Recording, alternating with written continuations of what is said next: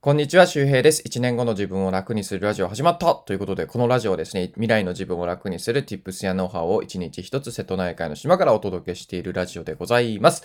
皆さん、おはようございますと言いながらも、また僕はですね、10時ぐらいまで寝てしまいました。あの、なんか、周平さん最近、あの、よく頑張ってるんで、なんか、たまにはクズのこ、なんか部分を出してほしいですみたいなコメントいただいてましたが、僕は基本クズですから、あの、元年、あの、元年、万年クズですから、あの、安心してください。どんな安心やねんってことですけど、はい、えー、まあ今日もね、まあぼちぼち、えー、昼前から、えー、指導してですね、頑張っていきたいなと思います。なんか漫才の挨拶みたいになっちゃったけど、はい、えー、で、今日のお話は何かというとですね、自分の、え人生の軸の見つけ方というお話をしたいと思います。まあ、あのー、よくね、あの、軸ってどうやって見つけるんですかとか、あの、周平さんの人生の軸を教えてくださいとか、なんか成功する人にはやっぱ人生の軸がありますよねとかね、まあなんだろう、こう、まあ、ぶれない自分になるために必要なものみたいな、まあそういう意味合いでよく軸とかね、まああとはそうだな、人生の目的みたいな部分でもね、えー、語られるものかなと思います。で、まあこの軸がないから、えー、自分はブレて、人にたくさん影響されて、あっちゃこっちゃ行って、なんかダメになるんだとか、まあ、逆に、えー、軸があればね、あの、人に影響されず迷わずにね、えー、なんか進むべき道に進めるんだってもしかしたら、えー、思われてる方が多いかもしれませんが、えー、結論ですね、軸なんてなくていいです。はい。あの、軸なんてね、ないですから。まあ、地球だと地軸ってありますけどね。あの、光点面に対して、えー、なんだったっけ、23.4度傾いてるんだっけ？そんな傾いてたっけ ?12.3 度だったっけ？ちょっと忘れちゃったけど、まあ、あの、地軸とかありますけどね。なんか、人生の軸って別に、あの、なくていい、いいです。あの、逆にさ、じゃあ軸って何なのってことなんですよ。皆さん、じゃあ、見つけるとするじゃないですか。じゃあ、その、自分の軸をね。で、それ時代とか変わったりとか、ね、地球環境も今変わってるわけじゃないですか。うん、例えば、そうだな、北極極に住みたいとかってするじゃないですか。でも北極溶けてなくなっちゃったらどうすんのってことですよね。まあ、これはすごく極論なんですけど、でもそういうことです。要するに変化の時代っていうのは、ある種軸なんてない方がいいんですよね。うん。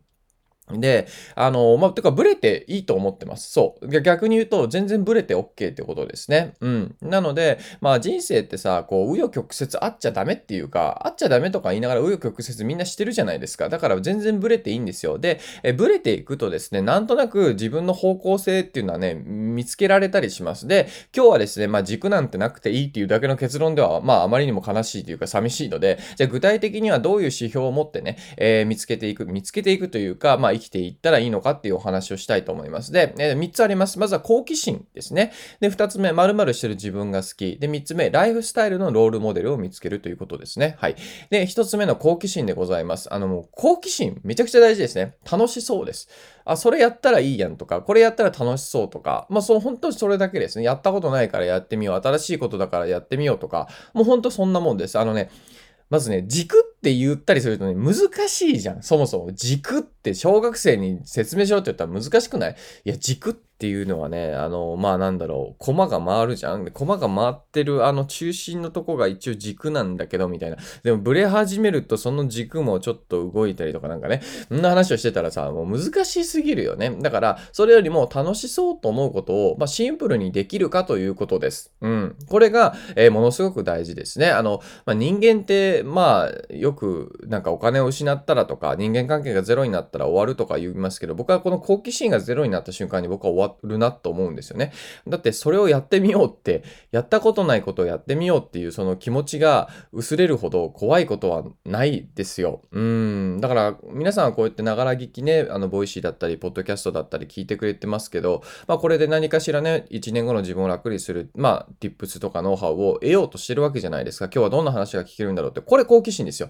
あの、なんか好奇心って言うと、なんかすごいハードルの高いもの、なんか毎日なんかね、あの、なんだろう、えー、いろんな国に行かないといけないとか、そんなことなくてですね、ちょっとした本当に、うん、そうだな、気分が乗らない時でも、まあなんかこう、何か取り入れてみようとか、いつもと違う道を歩いてみようとか、いつもと違うお店に入ってみようとか、えそういうものです。うん。こんな簡単でいいんですよね。本当に。あの、え、それ好奇心なの？だから皆さんね、多分ね、好奇心、自分の好奇心があることにまず気づいてないかもしれませんね。楽しそうとか良さそうと思って自然とやっってて、で、それなんですよ。それが強いんですよね。だから多分、これを聞いてる皆さんの中には、なんか本当にいろんなことをチャレンジしてるね、楽しそうだねって多分自然と周りから言われる人もいると思うんですけど、まさにそれです。だから皆さんも持ってるのかもしれませんね。はい。これがまず第一、好奇心でございます。で、二つ目ですね、え〇〇してる自分が好きってやつです。あの、まあなんか軸に近いのかなとは思うんですけど、まあ要するに、それをしてる自分が好きかどうかです。これだって小学生に説明したらいいよね。え、なんかプラモデル作ってる時の自分好きとか時間楽しいって言ったら、うん、楽しいって多分言いますよね。これですよ。あ、じゃあプラモデルが好きなんだね。これからもやっていきたいんだねとか、うん。ね、そういうふうな、あの、会話ができるかもしれませんよね。で、まあ、副業の話も昨日しましたね。日常の所得を作ろうっていう話を昨日しましたけども、まあ、この、なんだろうな。〇〇してる自分が好きっていうのは本当最強ですから、これはなんかね、あの、ポジティブな意味でもネガティブな意味でも最強です。例えば落ち込んでる自分が好きとか、失恋しながらも、失恋しててもなんか目の前のことを頑張ろうとする自分が好きとかね。これ最強じゃないですか、本当に。なんかこう、お金がなくても、でも前向きに生きてる自分が好きとか、これでいいんですよ。まあ本当でも本当これが多分ね、軸に極めて近い考え方かなと思います。で、あのーなんだろうなうん、まあ、ここもね、意外と言語化が難しかったりするんですよね。そうしてる自分が好きに気づくというか、例えば僕はですね、カフェに入って、スタバに入って MacBook カタカタしてる自分が好きなんですよ。そう、スタバ別に好きじゃないし、MacBook もそんな好きじゃないんですけど、まあ好きだけど、ある程度好きだけど、それよりも、スタバで MacBook カタカタしてる自分が好きなんですよ。うん、これ結構大事です。あの、本当にもうこんなくだらないことが、割と僕を独立まで突き進めてくれましたから、うん、なんかこう、狭いオフィスとか、なんか会いたくもない商談相手とね、狭い会議室とかでなんかこう、なんかわかんないお世辞とか相手の話に興味ないの、うん、あ、そうなんですか、面白いですね、とか言いながら話してる時間よりも、ね、スタバで MacBook カタカタしてる自分の方が好きだったんですよ。そういう時間の方が好きだったんですよ。そういう時間を増やしたいなと思ったんですよね。うん。だからこれがね、結構大事だったり、えーします。なので、皆さんの中でも、あの、時間を比べてみてください。なんかその、今やってることと、本当の理想の自分があるとするならば、どっちがこう、そうしてる自分が好きかなとかね、比べてみるといいと思いますね。はい。で、三つ目、えーロールモデル。ライフスタイルのもロールモデルを見つけようということです。自分の軸ではなくて、ロールモデルですね。ライフスタイルのロールモデル。これは僕の場合、池早さんでした。えーっとですね、まあ、田舎でね、こう自分で好きな仕事をしながら、それこそまあ、スタバで MacBook カタカタしてないけど、まあ、あの、自然の多いところで MacBook カタカタしながら家族に囲まれて、のんびりと生きてる。いいなと思ったんですよ。これです。これこれこれこれこれ。これがすごく大事ですね。で、まあ、あとはですね、好きなことを本当好きなようにやってるとか、まあ、この前のプロ冒険家のね、安倍正達さんとかの話もそうだけども、めんどくさいなとか言いながら好きなことやってたりとか、なんかそういう、なんだろう、こう、人間臭さというか、だからそういうのもちょっとライフスタイルに入ってるかもしれませんね。うん。だから、そうだなこれはね、ちょっとね、まあ、やっぱこれもね、比べてみるのがいいのかなと思います。田舎で自然に囲まれてる自分の方が好きなのかとか、それとも、えー都会で慌ただしく電車に乗りながらも、なんかこう、バリバリ活躍してる自分が好きなの。これはいい悪いじゃないですからね。僕は完全に田舎ですけど、あの、だからといって別に都会が悪いわけではなく、えー都会には都会の良さ、えー田舎には田舎の良さがあるからね。あの、僕は個人的に田舎の方が好きだし、都会に行くと消耗するっていうだけです。それはもう特性ですね。パーソナリティね、あの、個人の特性なので、あのーまあ、比較にもならない。比較、とか比較すらしなくていいんですよ、ライフスタイルっていうのはね。よくなんかお金とかフォロワー数とかってね、あの人より多い少ないとかよく言われますけど、ライフスタイルがなんか多い少ないとか強い弱いとかないじゃん。ライフスタイルってまさに個性なんですよ。個性に紐づいていて、あの、何万通りあります。何万通りとか人がいるだけ、その、なんかパターンがあります。なので、皆さんの独自のオンリーワンのライフスタイルがあってですね、ただ、そのオンリーワンのライフスタイルなんだけども、近い人っていうのは見つけられます。で、これが、えっと、今自分の近くにあるかっていうのを考えてみるといいですね。だから自分の軸がないなと思って、なんかこう、自分の未来が見えないなって思った場合は、もしかしたらこのロールモデルみたいなのが周りにいない可能性がありますね。特にライフスタイルです。仕事とかじゃなくて、ライフスタイルですね。ライフスタイル。これ、これめっちゃ大事なんですよ。全然、仕事とライフスタイル全然違いますからね。そう。どんなライフスタイルの上で、どんな仕事をするかになります。だからライフスタイルっていうのは、まあなんだろうな、まあ本当に日常であったりとか、生き方とか、ね、えーまあ生活になってくるっていうことですね。で、これのライフスタイルの、まあロールモデルを周りにいるかっていうのを見つけていったりとか、えー自らいろんな人のね、ロールモデルが、どんなロールモデルがいるか見つけに行くっていうのがね、すごく大事になってきますので、えー今日は人生の軸の見つけ方、軸なんてなくていいと、軸は難しいからほっときましょう。まずは一つ目、好奇心。楽しそうかどうか、新しいことやりたいかどうか、えーここれの方向性をまず見ていくってことですね。で、二つ目、目、〇〇してる自分が好きかどうかですね。で、3つ目、ライフスタイルのロールモデルを決めていくということでございました。えー、今ね、軸がないからなんか迷ってるなとかっていう人はぜひ参考にしてみてください。はい、えー、ということで今日はですね、まあ、あの、自分の人生の軸の見つけ方についてお話をしておきました。まあ、軸なんてね、まあ、いらないということなんですけども、うん、まあ、そうですね、僕もとはいえ、あの、軸がないなと思って結構悩んでた時期はね、多かったですね。うん、で、それでこう、まあ、定期的に、いや、1年に1回ぐらいかな、会う、まあ、ある種僕の人生の、まあ、ロールモデルみたいな人が、まあ何、何名かいるんですけど、そのうちの1人に会った時に、なんか、人生の軸ってあるんですかって聞いたら、軸なんかねえよって言われて 僕もまあまあね、悩んでた時期だったんだ。マジかと思って、なんだこれって。そっか。なんか軸なんて、軸にこだわってるから自分がわからなくなるんだなっていうことにね、気づかされたんですよね。で、それからすごく心が楽になって、まあ別に自分なんだからどこ行ってもいいだろう。どこ行ったとしても自分は自分なんだと。ね、なんか自分の軸から外れたらいけないみたいな。そもそもその軸ってなんだよってことで、その逆に軸が自分のさ、人生を邪魔してんじゃねえのかみたいなね。そこから離れたらもっと楽しくなるんじゃないの？みたいな。だから僕はなんか、なんだろうな、ある種、うん、こうやって言い方悪いけども、割と優秀なタイプとして育ってきたような気がするんですよ。そのまあ、小学校、中学校ぐらい成績やっぱまあトップでし、トップぐらいで。で、高校はまあ落ちましたけども、まあ大学もそれなりに偏差値63ぐらいなので、まあまあそれなりのいいところ、いいところっていうか、まあ悪くないところに入って、で、企業もまあね、一部上場企業の子会社ですが、入って、ホワイト企業でね、1年目のボーナスから50万ぐらい入りましたからね、冬のボーナスからね。まあだからなんかそれ見てると、周りと比べるとさ、なんか自分っていうのはすごくこう、比較的努力少なくても、スイスイ人生を歩んでいけるタイプだな、なんてこと思ってたんですよ。そう。で、そういう軸みたいなものが自分の中で変に出来上がっててですね。で、なんかね、やっぱそれをネットワークビジネスをやって、失敗して借金作って、もうメンタルもズタボロになってですね、自分ってのはこんなクソなのかと、こんなクズなんだ、会社にも行けなくなるんだと、ね、うつ抑うつ状態の診断書僕はもらうんだ。こんなに明るいのにみたいなことを思って、もうボッコボコにされてですね、で、ボッコボコにされて、やっぱりなんかこう自分はチャレンジしたらいけないんだ。なんか自分はね、やっぱ安定して、なんかコツコツ地味なことやった方がいいんだ。っていうふうに思ったんですよね。で、思って、愛媛に帰って、またサラリーマンやり始めたでもやっぱり違うなと思ったんですよ。でもやっぱ違うなと思って、池原さん見つけた時に、ああ、これだと思って、うーん、まだ東京で消耗してるのっていう本を読んだんですけど、まあさにこれだと思って、上、田舎面白いじゃん。自分はめちゃくちゃ今いいタイミングに田舎にいるじゃんかって思ったんですよ。そう、そのあたりからですかね。ああ、なんかこう、自分の軸みたいなものに逆に呪われてたみたいな、えー、ことを思いましたね。だから、まあこれがなんか軸のデメリットでもあるのかなと思うので、ほんと軸なんてなくていいと思うんですよ。まさにこの変化の時代でさ、うん。ね、1年ごとに住む場所も変えれるようなね、まあちょっと今コロナだけども、えー、そんな、うん、なんだろう、もう本当に場所も時間もね、人間関係もすぐにリセットができるというか、いい意味でね、うん、そんな時代にいるのにもかかわらず、なんかこう自分が作り上げた軸とか、なんか虚像で呪われて、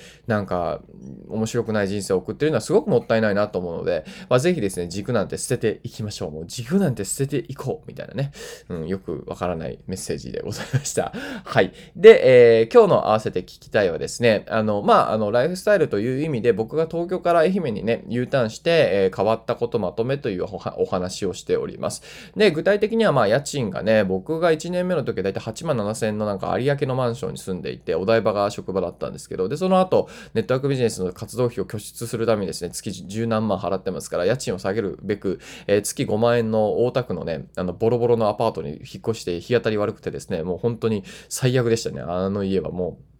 壁も薄いし、そう、まあ、悪くはないんだけどね、徒歩13分ぐらいとかかな、大森駅から。いや、懐かしいな、あの家。なんか隣中国人の夫婦が住んでましたね。そう、で、なんだっけ、トイレも狭くてね、まあ、思いっきりユニットバスですよ。まあ、でもそこまで悪くはなかったのかな、そう考えると。まあ、でもまあ、5万だもんな、とか思いながら、そう、でも日当たりが悪い。もう日当たりが悪くてびっくりしましたね、あれは。うん。で、それから、そうそう、だ5万円でしょ？で、それから実家に帰ってきて、この実家を引き継いで、まあ家賃は月1500円ぐらいです。はい。あの、固定資産税ってやつですね。僕名義になってるので、そう、安いよね。1500円ですよ。月ですよ。1日じゃないからね。1日1500円でも安いぐらいなのに、月1500円で9部屋ついて、ピアノとギターと、なんかレコードと、あとなんだ、ほんと MacBook じゃない、ま、iMac もあったりとか、こうやってね、コンデンサーマイク置いたりとか、キッチンも広いし、なんだ、冷蔵庫も広いしさ、なんか、へえ、部屋ももう余ってるし、ね、あとゴミさえ出せばもう本当に快適な、えー、部屋で、まあ、ただ雨漏りするのか、それ雨漏りだけちゃんとね、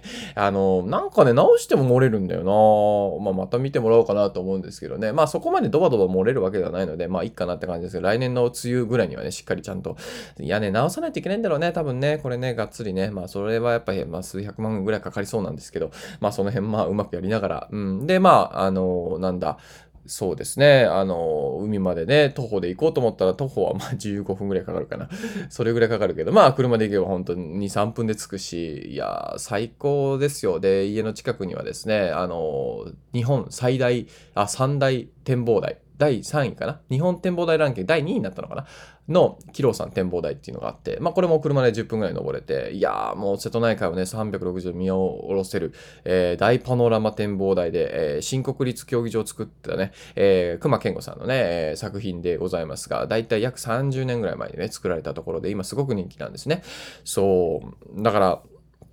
なんだろうな、まあそういうところに住んでいて、ね、いや、しかも家賃も少なくて、まあまさにこれがライフスタイルだと思うんですよ。なんかいい暮らしをするにはすごいお金がかかるってなんか思っちゃったじゃないですか。多分そこが割となんかそのやっぱ、なんか軸に近いというか、よくわからない呪いになってるのかななんてこと思うので、まあその田舎の生活 U ターンして変わったこと気になる人はですね、ぜひ、合わせていきたいのリンククリックして聞いてみてください。えっ、と、今日はですね、そうだな、なんかまあお昼ご飯は抜きでもいいかもしんないけど、まあ食べに行こうかな。なんか最近なんかね、なんかベトナム料理のお店がね、島にできたみたいで そんなのできるんだと思って。だからそこまで行ったことないんでね、そこにちょっと行ってみてもいいかな。グリーンカレーがあるらしいんですよね。なんかグリーンカレー食べたいなと思ったんで、今日やってるかな？木曜日か。うん、まあ行っててみてもいいかなと思いながらも、まあ家で普通になんかちょっと軽くね、まあ運動してプロテインだけでもいいかなと思ったりもするんですが、まあちょっと気分を見ながら、今日は天気がいいのでね、まあちょっと外に行って、まああの、それこそスノーピークの、あの、チェアがあるので、竹チェアでね、乗って、乗って座って、えー、カタカタ仕事してもいいですね。で、あの、ガスバーナーね、登山の持って行って、そこでコーヒー沸かして飲むみたいなこともできちゃいるんですよ。いいでしょ？ううん、海を見ながらね、いや、気持ちいいんですよ。なんかね、豊かだなと思うんですけど、うん、あ、そうだ、それをしようか。じゃあ今日ランチ食べに行って、えー、コーヒーを自分で沸かして飲む日にします。はい。っていうのがライフスタイルなんですよ。うん、いいでしょ、これ。いや、ほんといいんだよ。これめちゃくちゃいいんだよ。わかってる？知ってる？これめちゃくちゃ楽しいんだよ。うん、なんか借金があるとかね、どうでもいいよ、本当に。別に。うん、そういうのって借金ゼロでさ、資産があって東京に住むぐらいだったら借金背負ってね、島に住んだ方がいいわ。まあ、まさに僕はね、マルチにはまって借金背負って島流しでございますが、はい。いや、いいですね。楽しい、楽しい。はい。ということで、えー、木曜日でございますが、今日はなんか、都会の人が聞いてたら、こお前舐めんなよ、みたいなね。俺こっちは消耗してんだぞ、みたいな、あの、ラジオの回になりそうですが、まあ、それはそれで、まあ、いいんじゃないかなと思います。めちゃくちゃ一言。はい。えー、という感じで皆さんも体調とかね、あの、季節の変わり目ですから気をつけてお過ごしください。えー、また次回お会いしましょう。バイバーイ。